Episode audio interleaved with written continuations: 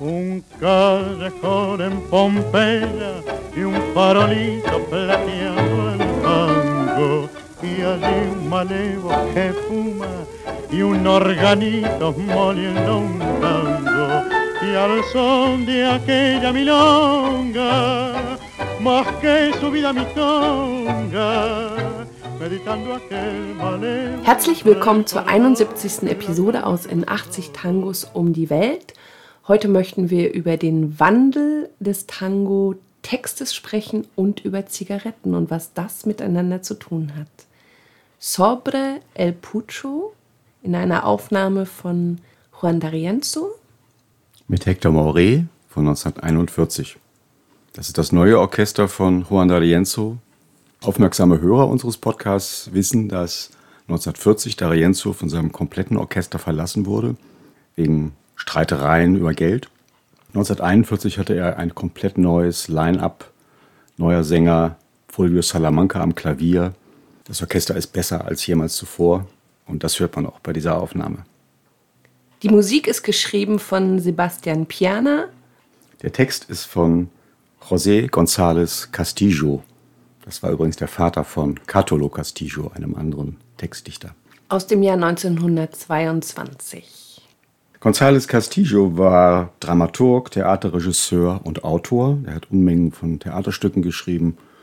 Und Sainetes, das sind diese einaktigen Schwänke, Operettenform, sehr volkstümlich, sehr beliebt in Argentinien. Und hat diesen Text in einer Zeit geschrieben, als Tango sich als Genre gefunden und definiert hat. Man muss sich erinnern, dass damals Gardel gerade angefangen hat mit dem Tango Canción, Mi Noche Triste 1917 und es gab noch nicht so viele Tangos zum Singen. Es gab noch nicht so viele Texte. Also damals fing die Produktion gerade erst an. Und in dieser Zeit hat der González Castillo diesen Text geschrieben. Der wurde natürlich auch von Gardel aufgenommen 1923 und von vielen anderen. Und er hat damit ein Genre begründet, eine bestimmte Form, Texte aufzubauen. Eine Gasse in Pompeja und eine kleine Laterne die den Straßen matt schimmern lässt. Und da ein Ganove, der raucht, und eine Orgel, die einen Tango zermalt. Und zum Klang dieser Milonga sinnt dieser Ganove weniger über sein verfuschtes Leben, als sich an das Lied seines Schmerzes zu erinnern. Ich bin derjenige, der in Chorales beim Karneval der Liebschaften deine Reize zum Leuchten gebracht hat, mit der Raffinesse meiner Bewegungen. Aber deine verrückte Flatterhaftigkeit riss mich von deinen Lippen wie eine Kippe, die man wegwirft, wenn sie nicht mehr schmeckt und duftet. Geliebter Tango, das war schon immer so. Wie eine Kippe habe ich die Freuden meines Lebens genossen und heute sind sie nur noch Asche. Geliebter Tango, der jetzt für immer verstummt ist. Wer wird mir jetzt sagen, dass du mir meine einzige Illusion nehmen würdest? Ein schöner Text über den Tango und, und das Rauchen. Und den Verlust. Interessant ist, dass hier ein neues Genre konstruiert wird mit einer Klage, nämlich mit der Klage über den Verlust des Tango, dass der alte Tango tot ist, dass er vorbei ist. Das dachte man wirklich in der Zeit. Und das hängt damit zusammen, dass mit dem Aufkommen des Tango Canción, mit diesen Texten, da geht es ja um den verlassenen Mann und dergleichen mehr, dass damit sich der Tango für viele sehr verändert hat und manche mochten das überhaupt nicht. Es gibt von Jorge Luis Borges, dem berühmten argentinischen Dichter, gibt es die Klage, dass der alte heroische Tango tot sei, dass der Tango der Mutigen, der Messerstecher, der Leute, die keinen Kampf scheuen, dass der zu einem Ende gekommen ist. Und das hat er sehr bedauert.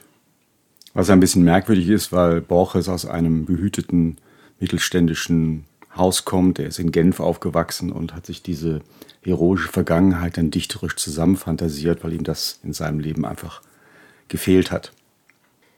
Man könnte auch sagen, dass Castillo der Vater der Bilder war im Tango. Also er benutzt ja wirklich schöne Bilder, eine Gasse in Pompeja und eine kleine Laterne.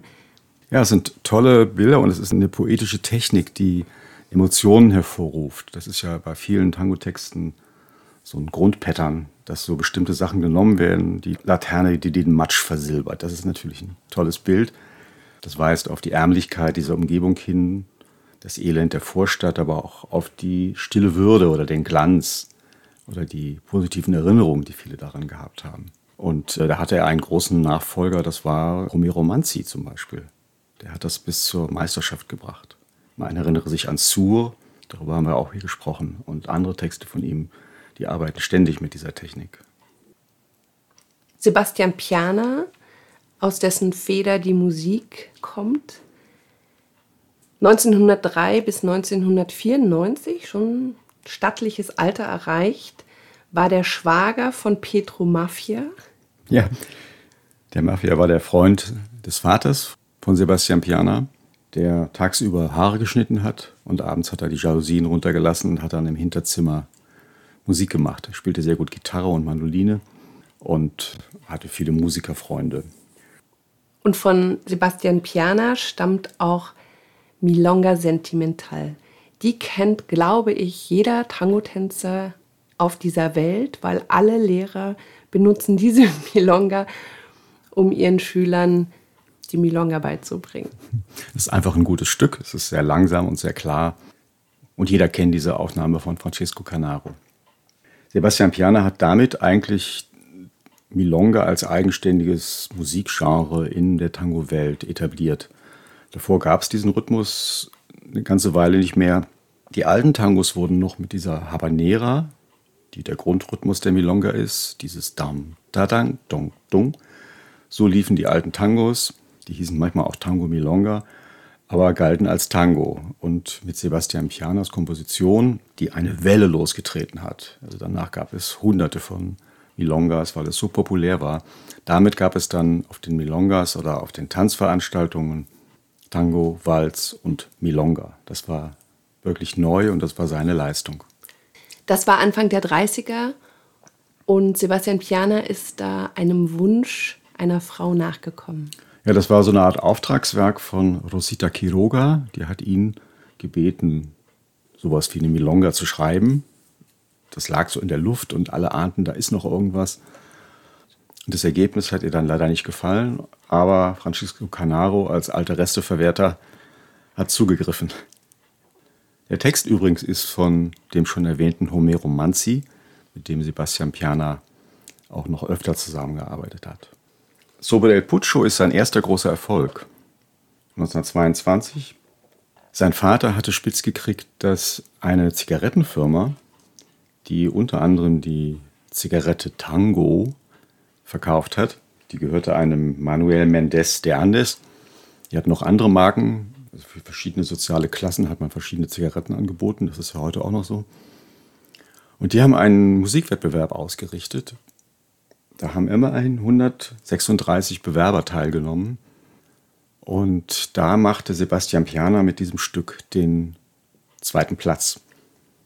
Sein Vater wusste, da sein Sohn hatte dieses Stück komponiert und es fehlt aber noch ein Text. Und dann sprach der Vater mit González Castillo, die kannten sich natürlich auch, und sagte, er sollte doch etwas sobre el Pucho machen.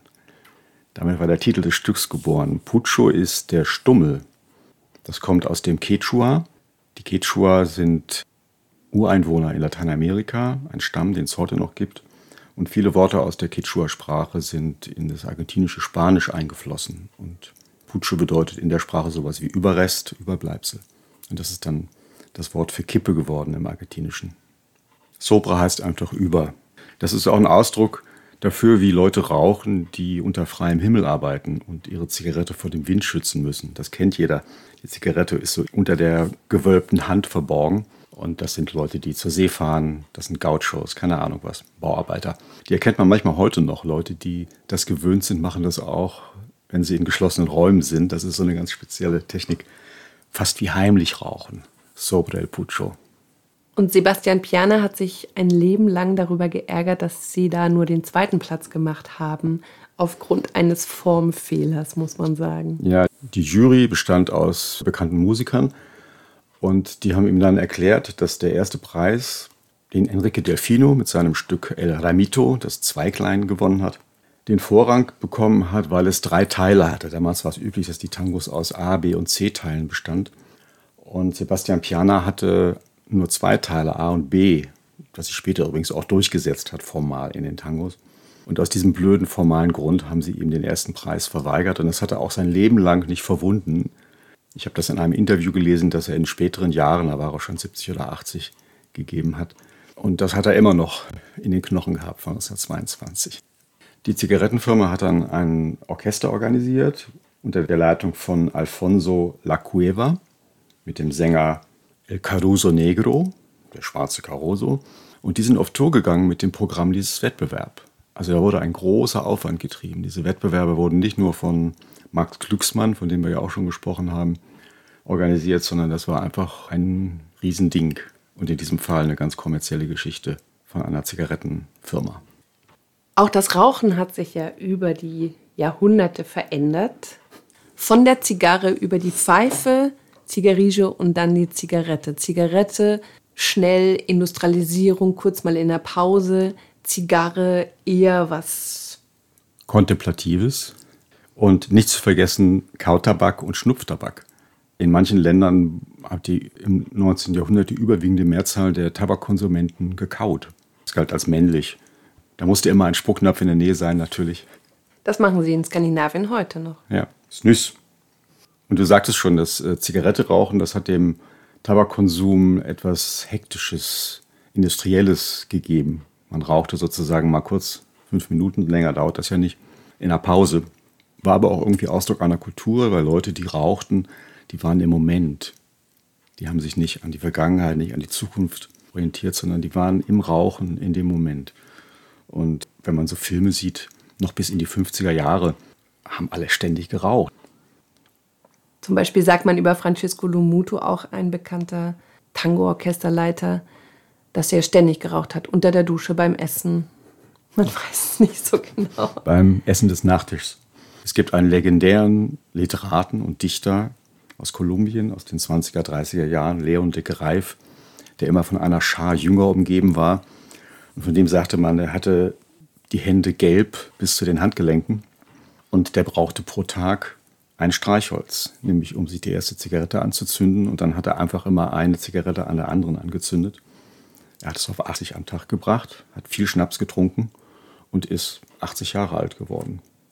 In den 50er Jahren hat der ADAC, Autofahrer wissen, was das ist, in Westdeutschland damit geworben, dass wenn man unter Alkoholeinfluss steht und Auto fahren möchte, dass der Genuss einer Zigarette die Wirkung des Alkohols ein bisschen mildert.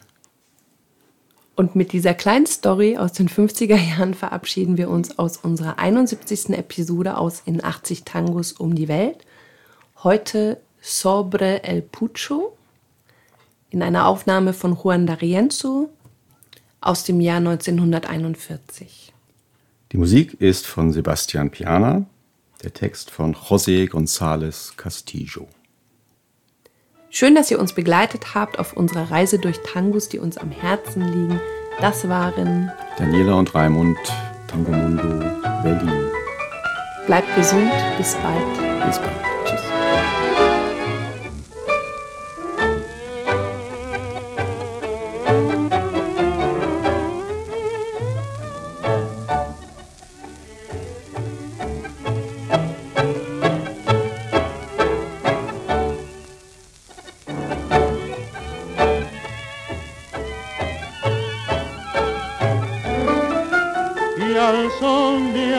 Aquella milonga, más que su vida mistonga, meditando aquel malevo recordó la canción de su dolor.